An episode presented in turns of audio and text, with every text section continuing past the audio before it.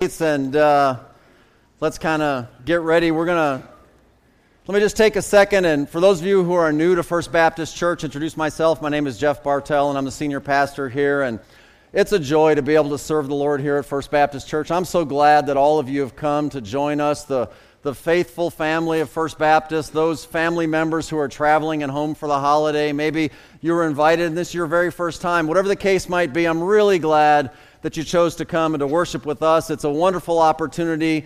This is a banner day in Christianity celebrating the resurrection of the Lord Jesus Christ. We have seen this message proclaimed in all the different various ways from song to, to reading to testimony. And now we're going to take a, a look into the Word of God and see some of these things as well. As Ryan had mentioned, our theme for the day is that God is able. Amen. And, and that literally is just the idea God is all powerful, He's omnipotent. God is able to do things that are so far beyond what we could ever imagine. In fact, in Ephesians chapter 3, verses 20 and 21 say this Now unto him that is able to do exceeding abundantly above all that we ask or think, according to the power that worketh in us, unto him be glory in the church by Christ Jesus throughout all ages, world without end. Amen. Now, I don't know about you, but I can dream up some pretty amazing things, but He's able to do exceeding abundantly above and beyond all that we can even think or imagine. One of the things that I want you to realize the Jehovah God of the Bible certainly is all powerful. He certainly is able, and He is able to, for example, create all of the known universe in six literal 24 hour days. He is able to be able to flood out that entire earth because of sin and judgment and start over with Noah and his family. He's able to take a woman who was barren in her later years in life, named Sarah, and by his promise, with a word, give her a child who is to be Isaac. In Egypt, when Pharaoh ordered the death of all the male Hebrew children, God preserved the life of children through a Holocaust, the most famous of which is Moses. When Moses grew up and he was tending sheep on a mountain, he came across a place where there was a bush that was burning and yet it was not consumed. God is the one who is able to speak to Moses through a bush that was on fire and yet not consumed. God is able to produce 10 distinct plagues in the land of Egypt. He was able to take the rivers and turn them completely into blood. He was able to overrun the entire face of the earth with frogs. After the frogs, he overruns the earth with lice. After lice are flies. After all that, he has all of the cattle of the Egyptians and the Egyptians only to die. He inflicts all of mankind with boils. He rains hail and fire down covers the earth with locusts, brings darkness over the face of the earth until ultimately the last plague was the death of the firstborn. And he did all of this just to show his power and so that the children of Israel, his people, could be set free from oppressive slavery. He led them to a point where God then showed his ability by parting the Red Sea, the children of Israel crossing on dry land. And once they were safely on the other side, brought the floods of the sea back to drown out Pharaoh and his armies and his chariots. After they crossed over into the desert, God is the one who is able to bring down bread from heaven called manna and water out of a rock. He is able to tear down the fortress, fortress walls of the city of Jericho God is able to control nature. He in the Bible is able to make the sun stand still or even go back 10 degrees. He's able to bring all the animals to Noah to be able to get in on the ark. He calms the seas and the storms. He causes fish to swim into a net. He's able to heal all manner of disease and organic disease, not just functional, in leprosy and blindness and being lame and having withered limbs. He's able to cast out devils from people, delivering them from spiritual oppression. He's able to miraculously feed well over 5,000 people with a sack lunch and have leftovers. Not to mention all the regular good stuff that He does for us every single day. But ultimately, the capstone of it all, He's able to raise the dead to life. It is this reason, this is the meaning of Easter. This is why we celebrate. And that same God who is able to have done all of those things will also one day return to earth to judge all men and set all accounts right. He's able to consume this earth with a fire and replace it with a new earth and a new heaven and a new Jerusalem wherein dwells righteousness forevermore. Amen? That's our God. He is able. He's able to do great things. And as we'll see in just a few short minutes, He's also able to meet your personal needs as well. Well, what I want you to see with me this morning are some examples from real life. And the examples that you're going to see from real life come from the past, and they also come from the present. These are real stories of real people, these are not fictional. The stories that come from the scriptures are historically accurate. Listen, there's no question at all that Jesus Christ is absolutely the most important character in all of human history. In fact, the reality of his influence is so great that for thousands of years before he was born, there were characters throughout the scriptures that foreshadow or picture the once, one day to come Messiah of Israel. There were literally scores of people in the Old Testament who have parts of their life that demonstrate the life of Jesus Christ that was to come. We call these pictures or types in the Bible. And I want you to look at a few of them with me this morning. From the very beginning of time, there was a man by the name of Abel. Now, you may be familiar with the story of Abel. Abel is the son of Adam and Eve. Abel is the one who was murdered by his jealous brother, Cain. Abel offered to God what God wanted, and that's an animal sacrifice. You see, God wanted an animal sacrifice because in Hebrews chapter 9, the Bible tells us that God wants a blood sacrifice. that It had to include the shedding of blood. And, that, and the reason that's so important is with a blood sacrifice, it is a total, complete sacrifice. We might refer to that as total consecration. If you shed your blood, you have nothing in reserve. You have given all that you have to give. This is the sacrifice that God required. This is the sacrifice that Abel offered. The Bible says in Hebrews chapter 11 that when he offered this sacrifice to God, he offered it by faith.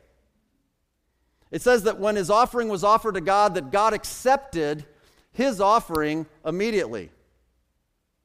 It's no coincidence that the first human being ever to die in the history of man of physical death was a shepherd. He was a shepherd.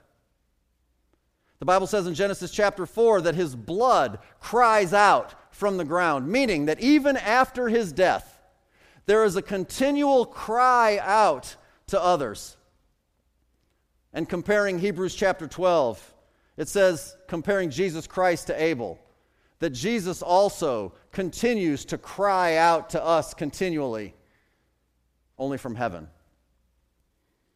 You may or may not realize that Abel was the second born of twins.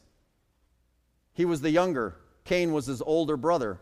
Similar to Esau and Jacob, what you find through the scripture is that that's significant because the second birth is the one that God accepts. As we'll see before we're done here, there's just something wrong with that first birth.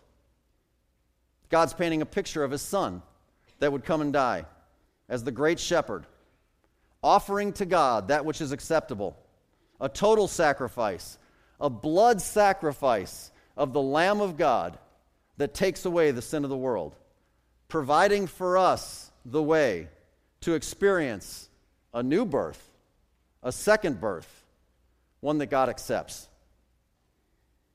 The next picture I want you to see from the Bible is without question, the greatest single individual to picture the life of the Lord Jesus Christ from all of the Old Testament narrative, and that's the life of a man named Joseph.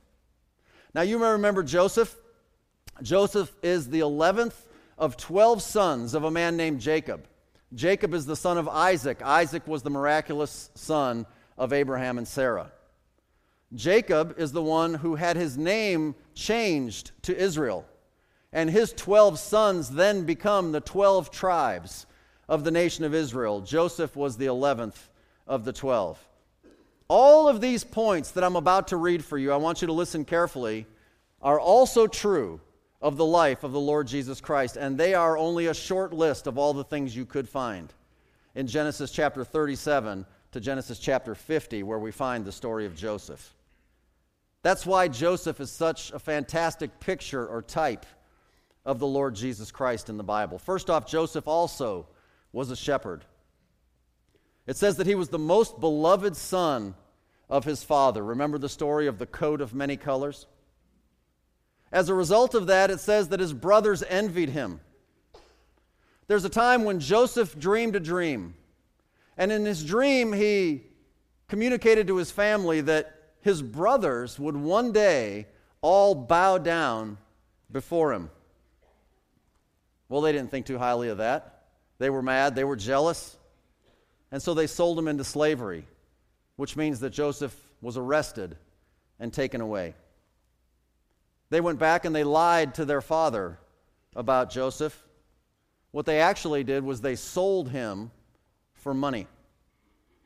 His garments were dipped in blood. But God was with him. And the people all around Joseph saw that God was with him. Because the Bible says that he found grace in God's sight. Joseph, in the case of Potiphar and his wife, he was tempted to sin but he did not sin. He was falsely accused. He was bound, but he was innocent. He was numbered with two other prisoners. One was restored, the other was cursed. He was the source of all blessing for all the people that were around him in Egypt as he set up the system of navigating through seven years of famine when there was no bread in all of the land. Because Egypt in the Bible is a type and a picture of this entire world system. He was second in the kingdom of Egypt, second only to Pharaoh, kind of like Jesus Christ is the second person of the Godhead. He began to lead his people at the age of 30. People had to come to him to get bread. Eventually, his family comes back to him. He reveals himself to his brothers. And when he does that, they accept him. They accept him. They sit with him at a great supper. And probably the greatest thing of all about the life of Joseph is that Joseph's life stands to show us how he saves lives. He saves lives. These are just a few of the parallels from Joseph's life that we could see in the life of the Lord Jesus Christ. So, why do I really mention all that today? Well, I want you to understand that the story of Joseph is the story of an unlikely ending. It says at the end of the book of Genesis, in chapter 50 and verse number 20, as he's communicating with his brothers who are now very repentant for how evilly they've treated him, he says, But as for you, brethren, Ye thought it evil against me, but God meant it for good, to bring to pass as it is this day to save much people alive. So you see, the story of Joseph is a story of hope. The story of Joseph is how God has plans for our life that are not necessarily our plans for our life.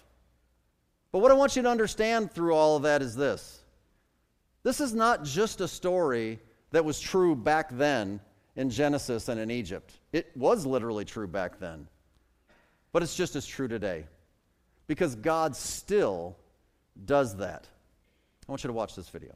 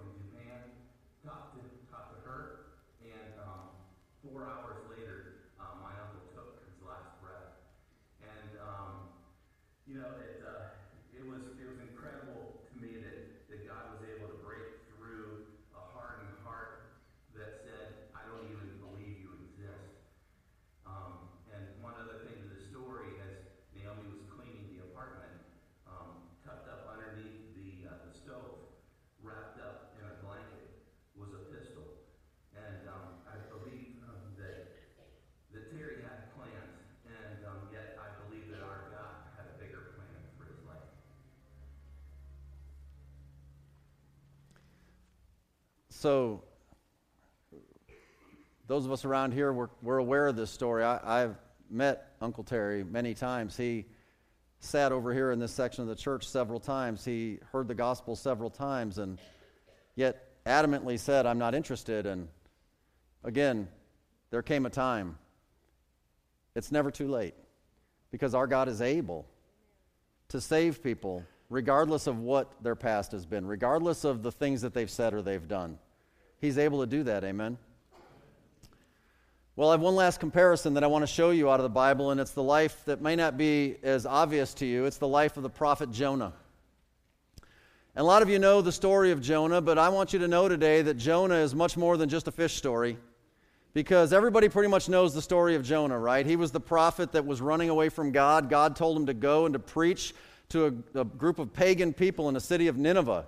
And he said, I'm not doing that. And he ran the other way. And you might think, well, how in the world could this possibly picture the life of the Lord Jesus Christ? But it's interesting because during Jesus' earthly ministry, people around him were wondering whether or not he was truly the Messiah or whether he was just another pretender. You see, one day there was a group of men, some Pharisees, that came to Jesus Christ, and, and they were asking him to give them a sign to either confirm or deny that Jesus was indeed who he said that he was.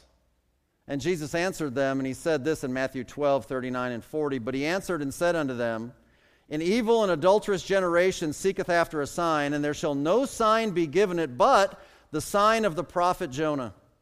For as Jonah was three days and three nights in the whale's belly, so shall the Son of Man be three days and three nights in the heart of the earth. You see, the story of Jonah is a story of new life. Jonah was swallowed by a whale and he dies. And three days later, he's brought back to life. This is the picture of the resurrection of Jesus Christ. In fact, the truth of the resurrection of Jesus Christ is so important that God painted that picture in the life of a prophet. Literally, that event happened in the days of Jonah, but it is a foreshadowing of a time yet to come for the Lord Jesus Christ. Hundreds of years prior, he painted that picture so that when Jesus Christ came, the people could recognize it in the life of the prophet Jonah. But I want you to understand something. Similar to Joseph, this is not just something that happened in a few isolated supernatural instances in the Bible. God, just as supernaturally today, gives new life to people. I want you to watch this.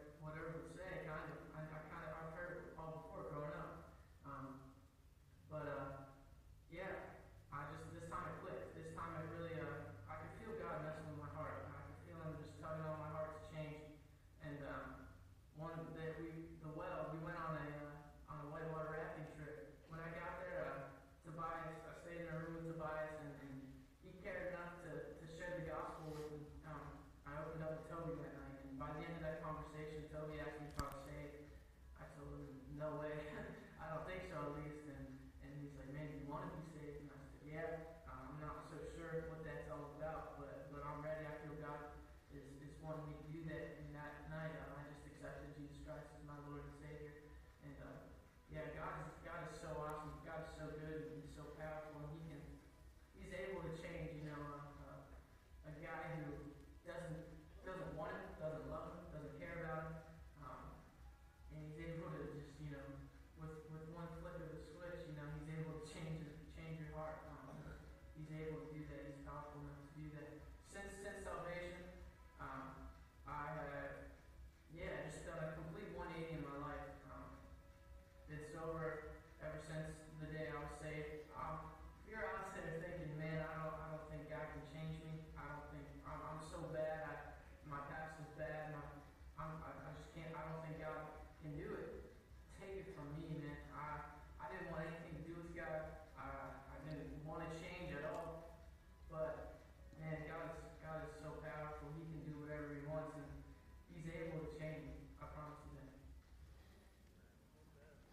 Amen.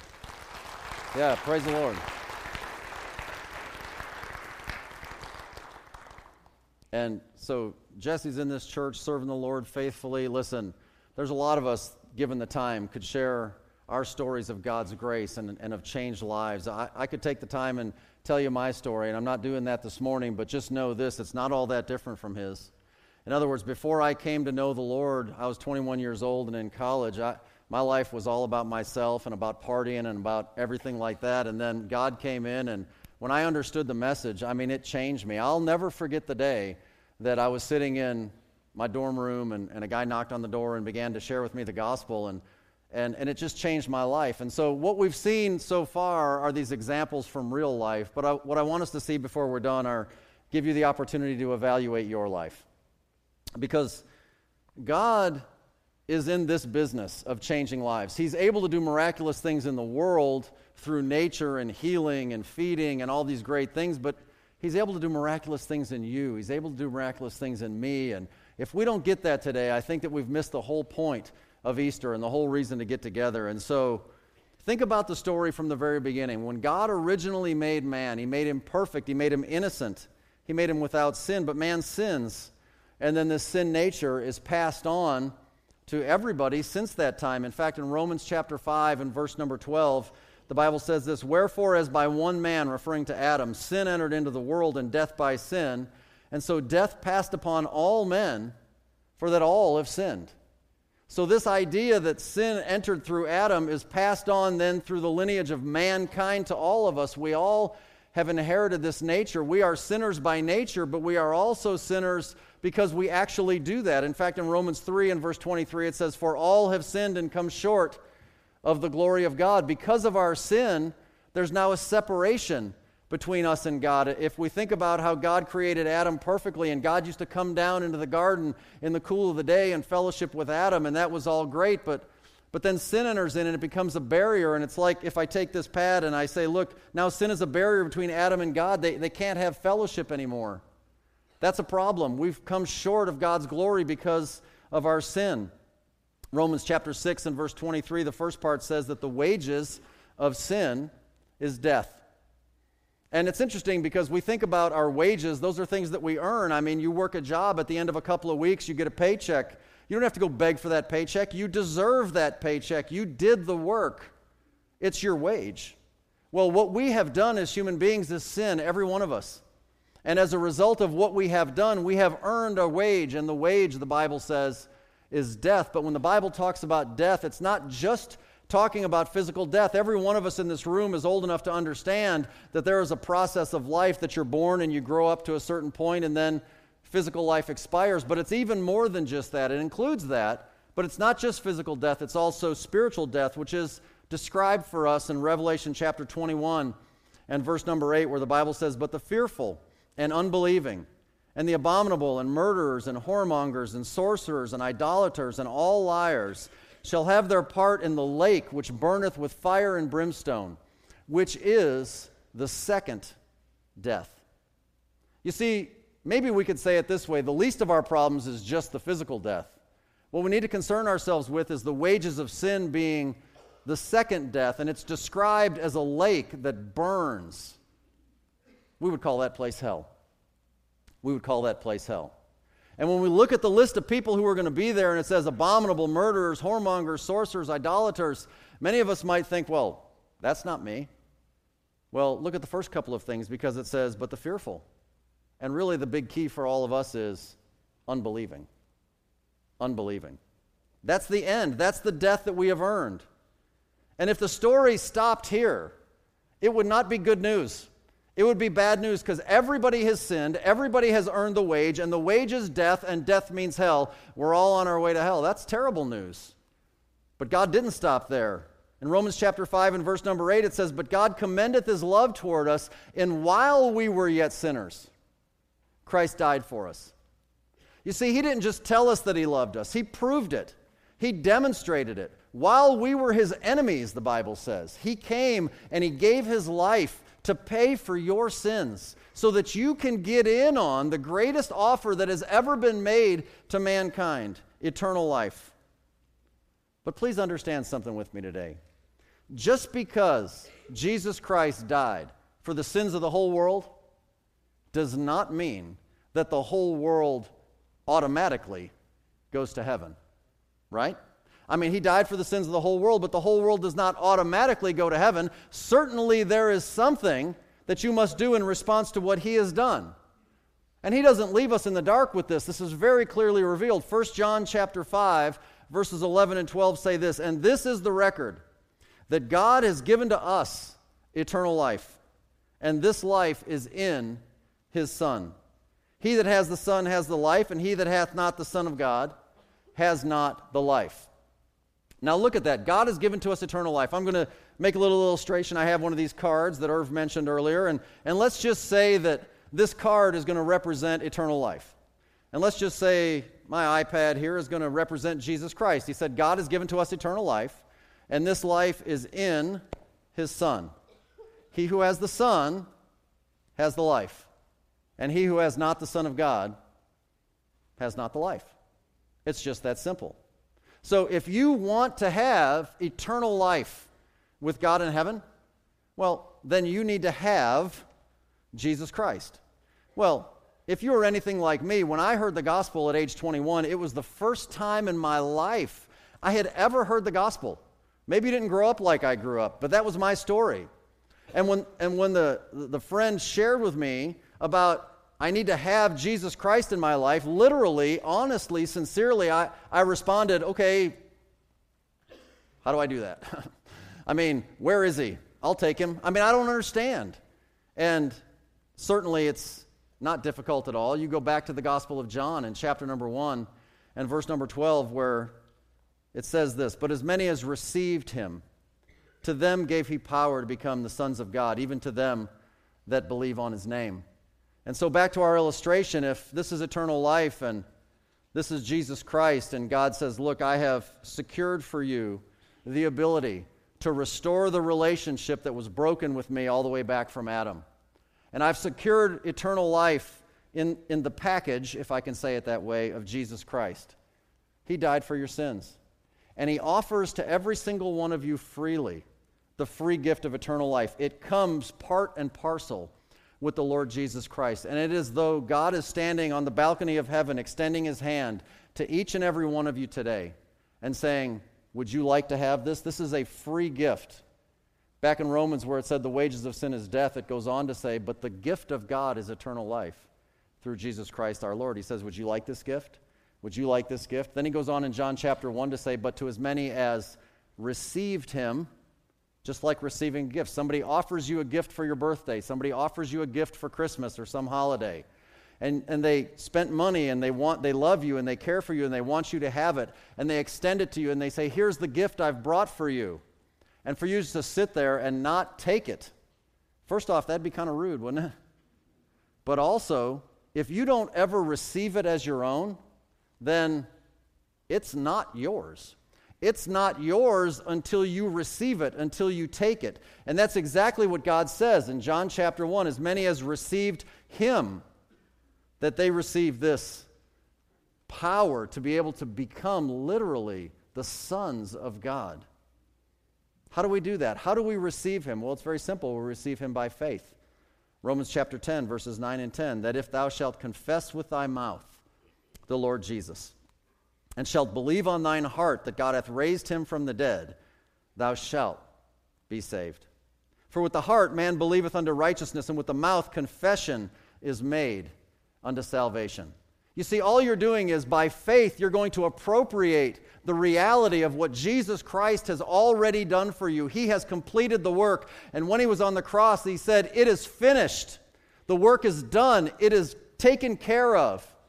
Salvation is a free gift to you, but it costs God everything. And he offers it to you freely. And if you will recognize that, if you will agree with that, and you will believe that story, and you will confess with your mouth the Lord Jesus, and you will believe in your heart that the Easter story is true, that God raised him from the dead, God makes a promise. And by the way, in the book of Titus, it is impossible for God to lie. He said, Thou shalt be saved. That's what he said. A little further down in Romans chapter 10, the invitation is this, verse 13 For whosoever shall call upon the name of the Lord shall be saved. That little word, whosoever, in your Bible, if you want to, you could write your name right over the top of it. If Jeff will call upon the name of the Lord, he will be saved. And you can make your decision today, right here and right now. If you understand the Easter story, if you understand the things that have been communicated to you, if you have heard the stories of real lives of people from this church, how God has powerfully and miraculously changed their circumstances and their life, not just now, but forever, and that resonates with you, and you realize, man, I am so weary. I am so tired of trying to do it my way. I am so sick and tired of driving. I am not heading the right direction. My life is not going the right way. I'm afraid. Let me ask you a question. If, God forbid, something tragic happened, and before this day was over, your life tragically ended, and you stood before God, would you be 100% sure that you have a home in heaven? In fact, if God were to ask you, for example, why should I let you into heaven?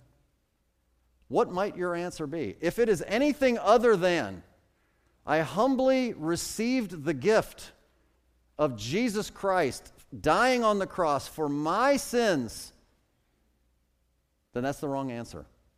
You could be the nicest person you know. You can be hardworking, honest, forthright, good, and kind. But the Bible says that all of our righteousnesses are as filthy rags in His sight compared to His holiness. Only Christ's righteousness applied to you is good enough to give you eternal life. And what I want to give you the opportunity to do this morning before we close is to be able to make that decision for yourself. Will you pray with me? Let's all bow our heads and close our eyes. I don't want to embarrass anybody, nobody will embarrass you, but I want to ask you a question. And with heads bowed and eyes closed, I just want to ask you this. If you're here and you would say, Pastor Jeff, I get it. And today's the day. I want to receive the Lord Jesus Christ as my Savior. I want to surrender my heart, ask Him to forgive me of my sins, and give to me the gift of eternal life. I want to do that. I'm going to pray in just a second. I just want to pray for you, and I want to know intelligently if there are people like that. So if that is you, would you please just raise your hand and hold it up? Nobody's looking around.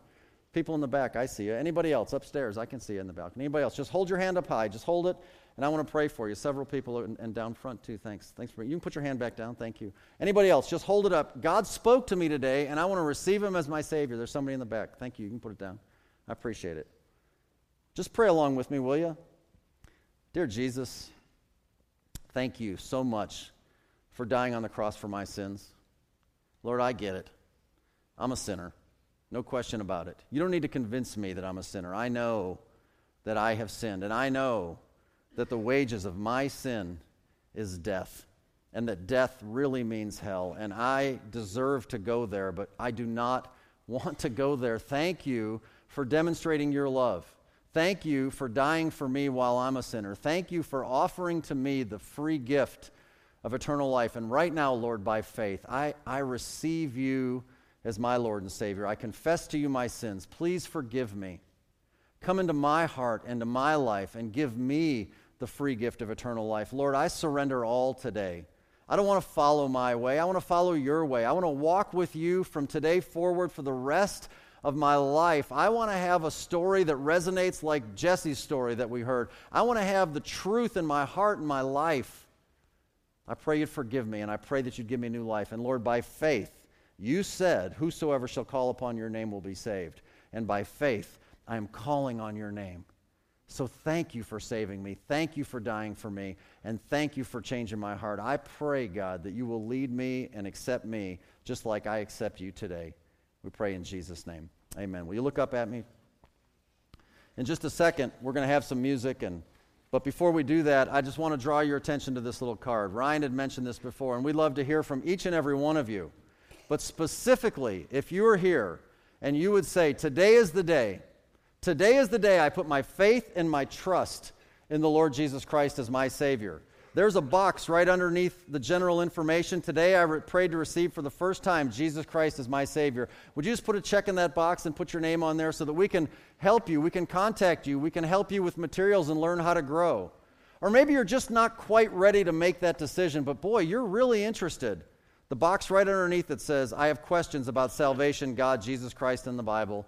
Please contact me. We will not harass you, but if you ask us to contact you, we will contact you, and we just want to help you. So, with that, in a second, we're going to have a couple of songs. We'll pass the offering plates. Check that box. Just lay that card in the offering plate when it passes in the final song. And God bless you for your attention today.